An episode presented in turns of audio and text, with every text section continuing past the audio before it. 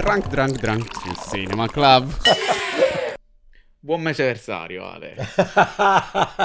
Come siamo domani? Come siamo romantici? Abbiamo già fatto un mese, quattro settimane, eh, tre film, uno speciale, tre film con quello di oggi e uno speciale. Eh, oggi abbiamo, com'è che li ha chiamati, che si chiamano questi? I boom. I boom, boom abbiamo Mike. Tutti e due i boom, perché eh. abbiamo scoperto che così è, si sente meglio. Sì, vero? Riusciamo a isolare entrambi gli audio, quindi il montaggio sarà più facile. Dicevo, dicevo ad Ale, che essendo molto più giovane di me...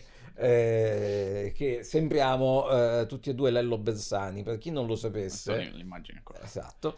Lello Bersani è stato lo storico inviato della D A I eh, del cinema eh, fino a metà degli anni ottanta, quando, anzi metà degli anni novanta forse, quando passò il, il, il testimone a Vincenzo Mollica in via definitiva.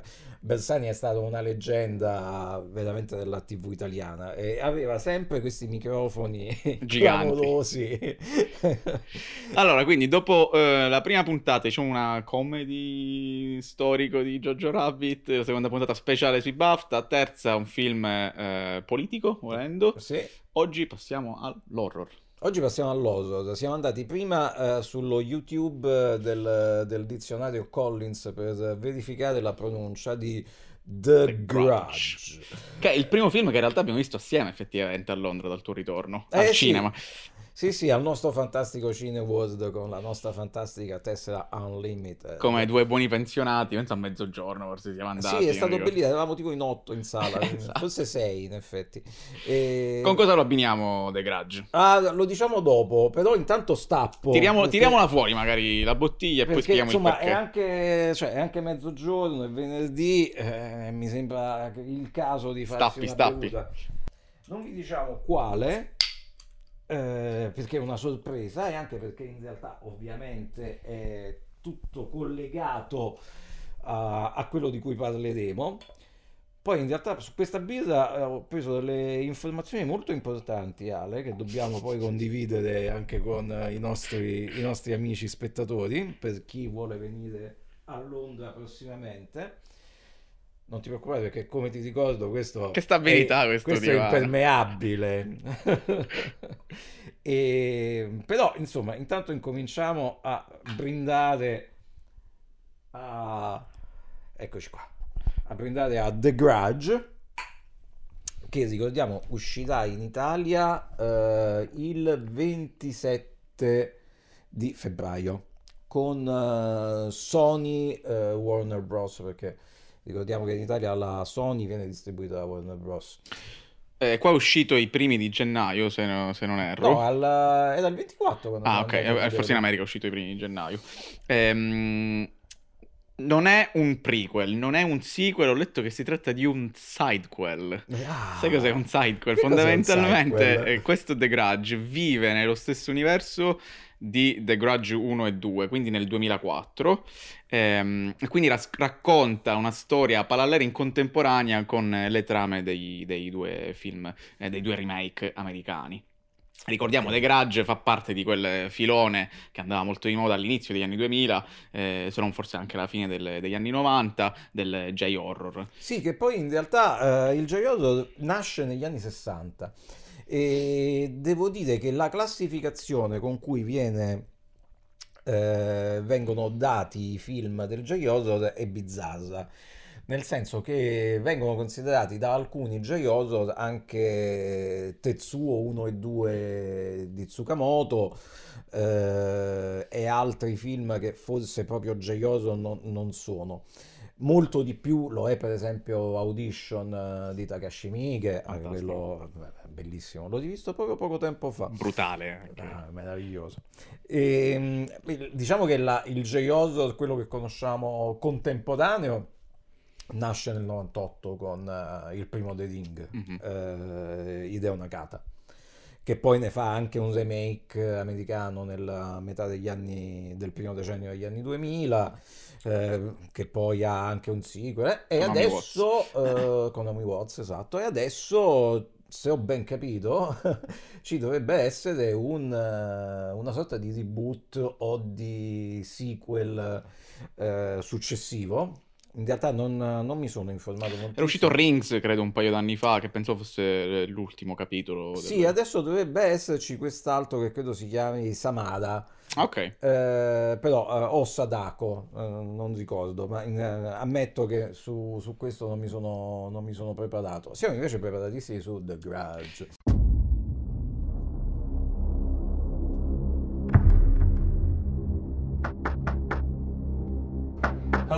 It's Peter Spencer. I'm here about selling the house. Is anyone home?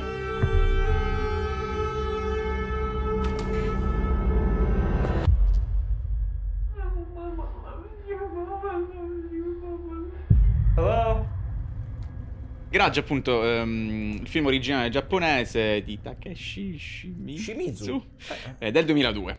Eh, Shimizu, che poi eh, fu coinvolto anche nei remake americani, eh, nel due e nel tre. No, in realtà anche il primo eh, credo fosse girato da lui e prodotto da Sam Raimi. Sì. E la cosa interessante, appunto, di questo, com'è che si chiama? Sidequel. Un sidequel, esatto, un sidequel, cioè è bellissimo, sidequel, cioè è proprio a fianco una side a story. Questi, una side story. Tipo i speciali di Christmas, special di Star Wars. È uno spin-off. eh, sì, sì. La cosa molto interessante è che è uno spin-off eh, nobile dal punto di vista cinematografico, per partire dal cast, che è notevole. C'è John Cho. C'è John Cho, esatto. C'è il protagonista Andrea Riseborough, attrice inglese che io amo alla follia, la trovo veramente bravissima. Questo e... di brutalità lei era nel, nell'episodio di Black Mirror Crocodile, dove esatto, ne combina bello, bello, di tutti i colori. E poco tempo fa in Italia è uscito Nancy, che è un piccolo film che era passato a Sitges nel duemiladiciotto, eh, in cui lei fa, un, un, fa un'interpretazione fantastica contrapposta peraltro a un eccellente Steve Buscemi. E poi vabbè, è una che ha anche frequentato cinema ad alto budget, è stata a fianco di Tom Cruise in Oblivion, insomma. Ed era anche in Mandy con il nostro eroe. Ed era in Mandy con il nostro Nicolas eroe. Nicolas Cage. E vogliamo... Io ah, darei già, una... Già stiamo... Ecco, eccola una, pro... una vera protagonista. Ehm... Akira, non mostrate le terga al pubblico, che non, non è una bella cosa. Sei proprio nel centro dell'inquadratura, questo culo. ehm, questo um, sidequel, ehm, scritto in realtà e diretto da Nicolas Pesce, che non so se tu hai visto Piercing, che è uscito un paio d'anni fa nel duemiladiciotto. No, però ne ho letto assai bene. A me è piaciuto molto. Ehm... Anche perché era di produzione inglese, nonostante Pesce sia nato a New York. I, eh, tutti e due i film precedenti sì. sono di produzione inglese. E no, poi per completare il cast c'è anche un fantastico Damian Bichir, che probabilmente qualcuno ricorderà in uh, The Hateful Eight. Eh, per l'esattezza è quello a cui Samuel Jackson fa, sp- fa sparire il cranio a un certo punto. E poi eh, c'è Betty Gilpin, eh, una delle due protagoniste di Glow, la serie Netflix, Netflix sulle donne del wrestling. Peraltro su John Cho e Betty Gilpin eh, io spezzo una lancia, perché sono due ottimi attori che secondo me meriterebbero molta più considerazione. John Cho è il signor Sulu dello Star Trek eh, targato J J Abrams, eh, quello cinematografico, diciamo, di ultima generazione. Io consiglio Searching con, eh, con John Cho, che è uscito pure quello un paio d'anni fa. Ah, eh, bello! Una fantastica operazione cinematografica, il, girato completamente sul desktop. Sì, con l'idea, attra- con quell'idea. Attraverso là, esatto. il, des- il desktop di un computer. Una rivisitazione, diciamo, del genere found footage, eh, aggiornato, diciamo, all- all'epoca di, di internet. Un, eh, un trivia abbastanza macabro, che non so se, se ne alcune l'ho letto ieri preparando la puntata, ehm, che la moglie di, di Daniel Damian Bichir, e tra l'altro è presente nel film, è morta suicida mh, un mese dopo la fine della, della, del, della produzione del film, durante la post-production. Ma questa cosa è terribile. Questa è una cosa terribile, che mh, lei fu trovata morta nella piscina di, di casa. È un evento tragico che è accaduto dopo la fine delle, delle riprese. Eh, The Grudge, che appunto, diciamo, eh, lì è rancore. Fondamentalmente la storia è quella, eh, è la maledizione, se vogliamo, eh, che colpisce nel momento in cui eh, c'è una morte violenta eh, in, un, in un determinato posto, in una casa. Ovviamente eh, l'origine originale appunto viveva molto nella casa in cui eh, questa morte violenta era avvenuta, eh, questo qui la maledizione viene port- chi, chi la riceve se la porta appresso fondamentalmente. Eh, il film, così come mh, il, il remake americano, gli, gli originali, vive su tre piani temporali fondamentalmente. Sì. Uno che parte appunto dal, dal Giappone, dove appunto per questo il sidequel, questa tata fondamentalmente che, che lascia questa casa in Giappone per tornare in America. Eh, da lì eh, lei si porta dietro questa maledizione e succedono appunto delle cose efferate. Dopo di lei abbiamo in un altro spazio temporale appunto John Cho che fa eh, l'agente immobiliare, sì, eh, per la casa eh, in cui questa donna viveva con la propria famiglia. Poi una coppia di anziani con una donna che eh, è una assistente all'eutanasia, si scoprirà poi nel film perché viene, viene chiamata. E poi c'è l'ultimo piano temporale che è quello conte- diciamo contemporaneo, in realtà il film è ambientato nel duemilasette, eh, con appunto Andrea Riseborough che è una eh, detective di questo paesino in cui succedono questi strani casi. Eh, che ha appena perso il marito morto, morto di cancro, e che si getta nel lavoro, e probabilmente anche per una strana fascinazione della morte che ha appena conosciuto da vicino. Diciamo che questi casi diventano buona parte della sua vita. E il film appunto altalena, diciamo, i tre piani temporali, che quando guardavamo il film eh, al cinema, io ero abbastanza confuso, devo dire, nei primi quaranta minuti della prima ora. Eh, il regista riesce in realtà a collegare tutti e tre i piani temporali in maniera abbastanza armonica, devo dire. Alla fine del film non rimani troppo eh, disorientato, ogni pezzo del puzzle eh, trova la, la sua collocazione eh, senza essere troppo confuso alla fine. No, la sceneggiatura devo dire è costruita davvero bene, e poi a me ricordava, per certi versi ricordava una, una sorta di eh, di racconti di Canterbury Horror, no? Perché alla fine è come se fossero tre episodi con un trait d'union, eh, e devo, devo dire che funziona molto bene. Era una, una struttura che usava molto la Hammer negli anni sessanta e, e, e guarda caso ripresa da uno che di horror se ne, se ne occupa e se ne intende. Adesso direi che lo possiamo anche dire, tanto lo sanno anche i sassi, che il film è prodotto da, è prodotto da Sam Raimi eh, con la sua casa di produzione, che da, da sempre eh, ha questa filosofia di fare horror a basso budget, come del resto eh, è nato lui con la casa uno che... Ecco, non mi ricordavo il titolo in italiano di Evil Dead. Tra l'altro che lui, ho scoperto, aveva ventuno anni quando, aveva quando ventuno ha girato anni, il primo esatto. Evil Dead. E tra l'altro lui era grande amico, a parte di Bruce Campbell, che parleremo, faremo un capitolo a parte su Bruce Campbell che io adoro. No, ma infatti annunciamo ai nostri amici che faremo sicuramente due puntate speciali, una su Bruce Campbell e una sul Profeta. Sul Profeta molto presto, molto presto.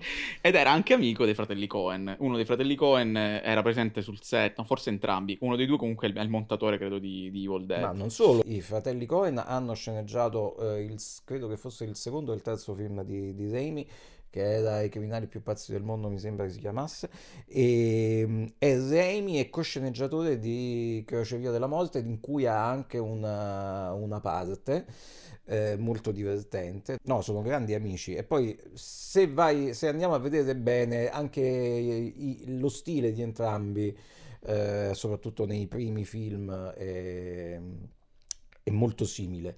E adesso possiamo anche svelare l'arcano della, della birra, perché stiamo bevendo eh, una Hobgoblin I P A. Anche perché appunto forse i più, paradossalmente Raimi è più famoso per i suoi più, uh, più recenti film, diciamo, una trilogia famosissima. Ed ovviamente la trilogia di Spider-Man in cui il Goblin eh, è protagonista. E vi dicevo di questa birra che è prodotta da una brewery dell'Oxfordshire, la Witchwood, è buonissima, è probabilmente una delle migliori I P A che producono in Inghilterra. Eh, loro ne hanno una linea di tre. Eh, molto difficile da trovare alla spina, ma non più per noi, perché ho scoperto che la Hobgoblin ha rilevato un pub a Camden, non so se ti ricordi, anzi per l'esattezza al trentatré di eh, Kentish Town Road. Non so se ti ricordi quel pub dove facevano i concerti death metal, quello lì all'angolo alle spalle del Sainsbury. Sì. Un posto fantastico. Con dei personaggi incredibili, dei personaggi, quando so, passavi con l'auto. Ma soprattutto quando entravi là dentro il sabato sera, eh, una, una nuova concezione del, del afrode. E, e appunto facevano questi fantastici... Ehm, concerti death metal. Adesso è stato rilevato dalla, da questa brewery, si chiama Hobgoblin, eh, hanno la linea delle tre delle loro tre I P A, quindi alla spina, alla spina eh, e quindi andremo presto andremo. a trovarlo, anche perché per fortuna è anche vicino a casa nostra, in venti minuti di autobus ci siamo, quindi direi che è arrivato il momento di poterla gustare anche alla spina. Qual è la tua opinione sulla trilogia Spider-Man di, di Raimi? Ah, eh, non, continuo a non capire perché abbiano fatto due reboot di, di Spider-Man, quando eh, il primo e soprattutto il secondo sono due film clamorosi. Il secondo è veramente una roba incredibile. Se non ero c'era in lavorazione il quarto, eh, però dopo il, diciamo, il, il fallimento del terzo non, è, non sì, si in realtà era in lavorazione il quarto, non era, era in pre-produzione, e, e poi hanno deciso di dare il ben servito a Raimi. Io poi devo dire che la seconda, il primo debutto, quello con Andrew Garfield ed Emma Stone, a me non dispiaceva affatto. Eh, per ragioni anche un po' sentimentali, perché si, si ispirava molto al, al cinema teen degli anni ottanta di John Hughes. Ne avevo parlato anche con, uh, con il regista una volta che l'avevo incontrato a Roma, e, però evidentemente non funzionava nella maniera che volevano loro, e comunque non era funzionale poi all'inserimento nel, Mar- nel Marvel Cinematic Universe. E poi non so se l'hai visto quello invece animato del, eh, del Spider-Verse, Spider-Verse. Molto bello quello. Quello è veramente la roba più bella che ho visto su Spider-Man dopo Raimi. E poi finalmente un po' di inventiva, un po' di novità proprio a livello di, di animazione, che non si vedevano da un po'. No, ma, ma, ma veramente un film di, di, di grande spessore, tant'è che si sta anche un po' discutendo su quale sarà la, il futuro di Spider-Man, visto il certo, successo del, di quel film, anche perché poi è il film che introduce Miles Morales, che è lo Spider-Man, eh, peraltro disegnato da un'italiana, da Sara Pichelli, e, e che a, potrebbe diventare anche nel live action il prossimo Spider-Man, fermo restando che Tom Holland dovrebbe almeno un altro film farlo. Io peraltro l'ultimo ammetto di non averlo visto. Non è un granché, secondo me. Non lo sospettavo. Il primo mi era piaciuto, questo secondo abbastanza inutile dal mio punto di vista. Oh, invece torniamo a Sam Raimi, che non eh, dirigeva un film da, che non ho visto, l'ultimo suo, quello con Franco sul Mago di Oz, se non sbaglio, di cui non ricordo quello con assolutamente Franco, sì. il titolo eh, di cui non ricordo il titolo, del duemilatredici se non erro. Neanche io, no. E lo ricordo perché facemmo una fantast- un fantastico speciale su The Cinema Show, che per chi non lo sapesse è stata eh, probabilmente l'unica rivista di cinema esclusivamente per iPad mai prodotta in Italia. Eh, l'ho fatta io che ho un grande acume per gli affari, che comunque era un bel film, era, era veramente un bel film, peraltro stra- apparentemente stranissimo per Raimi, ma in realtà no, perché era anche molto creepy. In, in molte parti, colorato e creepy, era notevole a mio parere. E poi lui in realtà si diverte a, a produrre appunto questi piccoli horror, e ogni tanto anche a girarli. Eh, per chi non l'ha visto, eh, recuperate Drag Me to Hell, di cui tu hai, sto ascoltando il hai podcast. Fresche memorie, appunto. Ma che diceva il preso podcast? Eh, no, ancora non l'ho finito. Eh, vabbè, Evolution of Horror, se un, un consiglio, se capita in inglese ascoltatelo, appunto racconta di tutta l'evoluzione del, del, dell'horror, dell'horror. Drag Me to Hell, secondo me, poi restituisce molto la cifra stilistica di, di Raimi, che è, riesce a essere sempre... Ehm, horror, ma anche molto ironico, comico, eh, gross out come si dice in inglese, quindi con dei particolari ehm, splatter eh, sempre divertenti, diciamo, sì, per, per sì, chi ha sì. interesse ovviamente in quel tipo di cinema. A molti magari fanno schifo, però là riesce a essere bilanciato, come del resto lo è in tutta la trilogia di, di Evil Dead, che è sempre una gioia vederlo. Ma, eh, credo il secondo sia forse uno dei miei dieci film preferiti. Sai che io forse invece preferisco il primo, perché eh, narrativamente ha più senso il primo, c'è tutto un, un setup iniziale che il secondo non ha, perché il secondo fondamentalmente è tipo il, il remake con più soldi del primo, mi pare di capire. Sì e no, in realtà è un remake sequel mm. eh, che però viene virato completamente, in, non completamente, però molto in chiave comica. Ci sono alcune scene che sono veramente slapstick puro, e Bruce Campbell è il cervo un... che parla, ci sono grandi esatto, eh, nell'immaginario Bruce collettivo. Bruce Campbell è a livelli siderali. Ma perché lui secondo te non è diventato il più grande attore action del, del, del, del mondo, della storia del cinema? Guarda, diciamo che tecnicamente credo che la ragione sia che è un cialtrone straordinario probabilmente, e, nonostante lui abbia una faccia eh, per cui può fare qualunque cosa.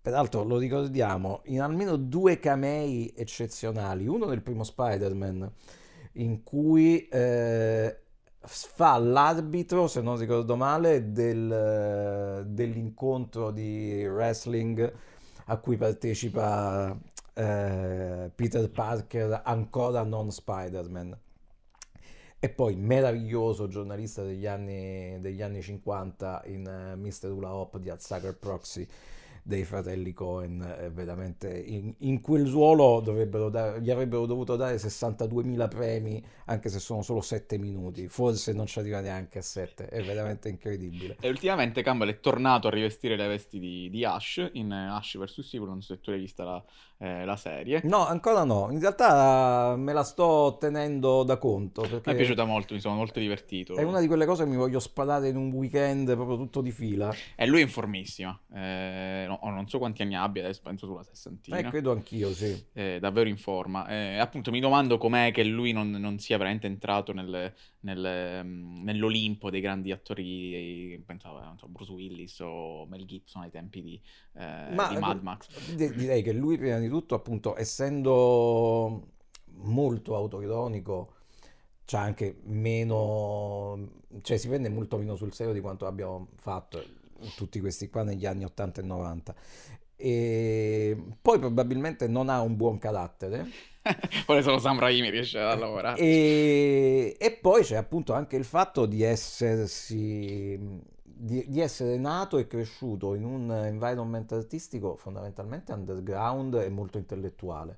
Per esempio, tra le varie cose che ha fatto Campbell c'era un film bellissimo del duemiladue, Bubba Hotep di Don Coscarelli, tratto dal romanzo di John Lansdale, eh, in cui lui eh, interpreta, diciamo che interpreta Elvis, non dico altro. Ma fanta, guarda, mi hai dato cioè, Bruce Campbell che fa Elvis. E io ve lo consiglio perché è veramente un grandissimo film, grandissimo. Ma poi ne ha fatti anche molti altri. È stato, ha avuto un bel ruolo in The Majestic al fianco di Jim, non al fianco, con Jim Carrey, ehm, grande film assolutamente sottovalutato di Frank Darabont, eh, che continua a essere secondo me il regista che ha dato meglio a, a Stephen King al cinema, con Le ali della libertà e con Il miglio verde.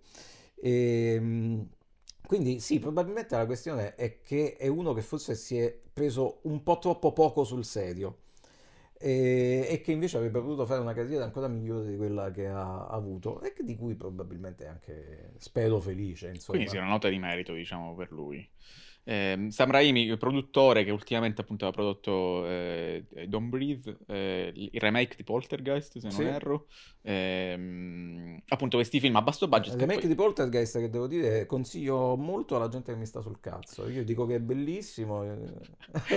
Ma c'è Sam Rockwell, quindi qualunque film con Sam Rockwell eh però porca miseria. No, ma non ha, non ha assolutamente insensato per quanto mi riguardava fare un, un remake di quel film. ehm Tornando, facendo questo volo vindarico, tornando al, alla pedina dove siamo partiti, eh, The Grudge, che appunto, come dicevamo, film a basso budget, che in America vuol dire dieci milioni di, di dollari, un film sì. a basso budget, mediamente. E ha incassato, hai detto? Eh, quarantasei, quindi insomma... Eh, e sono... deve ancora uscire appunto sul territorio italiano, dove di solito gli horror se la cavano abbastanza bene, quindi ha possibilità di... di mettere ancora un po' di fieno in cascina. Alla fine su The Grudge diamo prima una chiusura su The Grudge, che così ci leviamo il pensiero. Guarda, eh, secondo me io mi sono annoiato meno di quanto, di quanto pensassi, perché avevo letto appunto delle review abbastanza feroci sul film. Non lo considero un buon film, gli darei un quattro e mezzo proprio perché non mi sono annoiato come pensavo, e poi comunque i protagonisti, eh, gli attori fanno una, una buona prova attoriale. Eh, mi aspettavo appunto, visto che conoscevo Piercing, che mi era mi è piaciuto molto, mi aspettavo eh, qualche guizzo in più da parte del regista, anche se ci sono un paio di cose appunto derivate dal cinema di Raimi, un po' più splatter, sanguinolente, che mi divertono sempre, mi fa piacere vedere. Eh, non, non trovavo la necessità di questo remake, diciamo, questo, scusate, questo sidequel. Sidequel. E io invece, guarda, sono un po' più, a parte che io con l'età sto diventando buono, quindi è una roba anche un po' triste, anche un po' patetica. E io gli do un cinque e mezzo, anzi forse addirittura un sei meno meno, per tutto perché comunque non è, appunto, non, non, non avevamo grosse aspettative e alla fine invece abbiamo visto un film molto più piacevole del previsto, che peraltro è filato via liscio, sì, che non è una cosa da poco, ha una bella struttura di sceneggiatura, ha un, un paio di elementi tecnici secondo me notevoli, eh, la fotografia soprattutto mm. molto bella, sì, vivida e molto narrativa. Il cast, abbiamo già detto, ci è piaciuto molto assai, capace, sì, e, e anche la regia è molto asciutta. E poi ho, mol, ho anche apprezzato, sì, da una, par- da una parte eh, il fatto che ci siano comunque un po' di momenti tipicamente horror, però non, quasi mai c'è l'effettaccio con eh, il sonoro che ti fa sobbalzare... Sì. Com'è che... Jump scare. Jump scare, mamma mia. E... mentre invece ci sono molte ellissi che ti fanno solo immaginare eh, i momenti più effedati, e... ma ti mostrano il, uh, il risultato, che dal mio punto di vista fa molta più paura, perché sei costretto a immaginare quello che è successo. Eh, e questa cosa secondo me funziona uh, molto bene. Nel complesso sì, magari non ne sentivamo il bisogno, però dato che ormai siamo talmente tanto bombardati di immagini che almeno stavamo, siamo stati di fronte a un'ora e mezza di belle immagini. Sì. Questo già è una cosa piacevole, e di ottime interpretazioni. E, e poi c'è una notiziona dilla, che dilla, è arrivata... Dai. dai, dai, dai, la dico io, la dici tu. Dilla tu, dilla la dico io. Perché... gira voce, vabbè, questo lo sapete tutti se siete appassionati di cinema, che Sam Raimi dovrebbe tornare alla regia clamorosamente. Sapete la storia di chi esce dalla porta e rientra dalla finestra, no? Eh, di un film del Marvel Cinematic Universe. Eh, e devo dire, da una parte mi fa piacere, dall'altra un po' mi dispiace, eh, perché pare che potrebbe essere il sequel di Doctor Strange. Eh, perché mi dispiace? Perché il primo Doctor Strange a me era piaciuto moltissimo, eh, e mi era piaciuto molto soprattutto per il taglio che gli aveva dato il regista, che era il regista, per chi non lo sapesse, di The Exorcism of Emily Rose, tra le altre cose, eh, Scott Derrickson, e che secondo me aveva fatto veramente un gran bel lavoro su Doctor Strange. Persino a me non era dispiaciuto Doctor Strange. Ma forse ti dirò che forse è il, è il Marvel che mi è piaciuto di più in assoluto. E il, il personaggio si presta anche a giocare un po' di più con le trame, con, gli spa, con, i, con i salti temporali. C'era quella cosa interessante di lui che saltava il tempo e tornava sempre per dare fastidio a Thanos, credo, poi tra l'altro. Sì, poi lo scopriamo dopo in realtà. E no, e a parte che poi c'aveva un cast, cioè Cumberbatch è sempre meraviglioso, e eh, poi c'è Rachel McAdams, l'amore della mia vita, probabilmente lei non lo sa, ma... e, no, no, e quindi insomma la notizia è questa, che Sam Raimi potrebbe girare Doctor Strange due. Ma secondo te gli, darà, gli verrà dato modo di sperimentare col suo cinema, che so fare una R-rated, come si direbbe qua, version, quindi eh, un po' più sanguinolento, cosa che Marvel in genere è abbastanza restia. Ma noi continuiamo a, cioè non limitiamoci al sanguinolento per quanto riguarda Raimi, perché in realtà poi lui ha anche una formazione comics eh, molto forte, lo ha dimostrato nei suoi ah, Spider-Man. Eh, no, no, nel senso che lui è un appassionato di, fium- di fumetti a... Darkman è suo, sto dicendo una stupidaggine. No, è che dai, non è che stai dicendo, stai dicendo una verità assoluta. E Darkman è il più grande il più grande superhero movie di tutti i tempi, cioè questo è evidente, lo sanno anche i sassi. Con un altro veramente un altro eroe dell'action movie in vecchiaia, Liam Neeson. Liam Neeson. Darkman è un film incredibile, è, è veramente un, un film clamoroso per quanto, per, nella sua bellezza, anche perché è un film che ha esattamente la struttura classica del viaggio dell'eroe, no? Sì. Eh, che poi in questo caso potrebbe anche essere il viaggio dell'antieroe nel, nel caso di Darkman. Bene, chiudiamo con questa nota quindi sulla Marvel. Esatto, ehm... e vorremmo dirvi che cosa faremo per la prossima settimana, ma in realtà non ancora non lo sappiamo.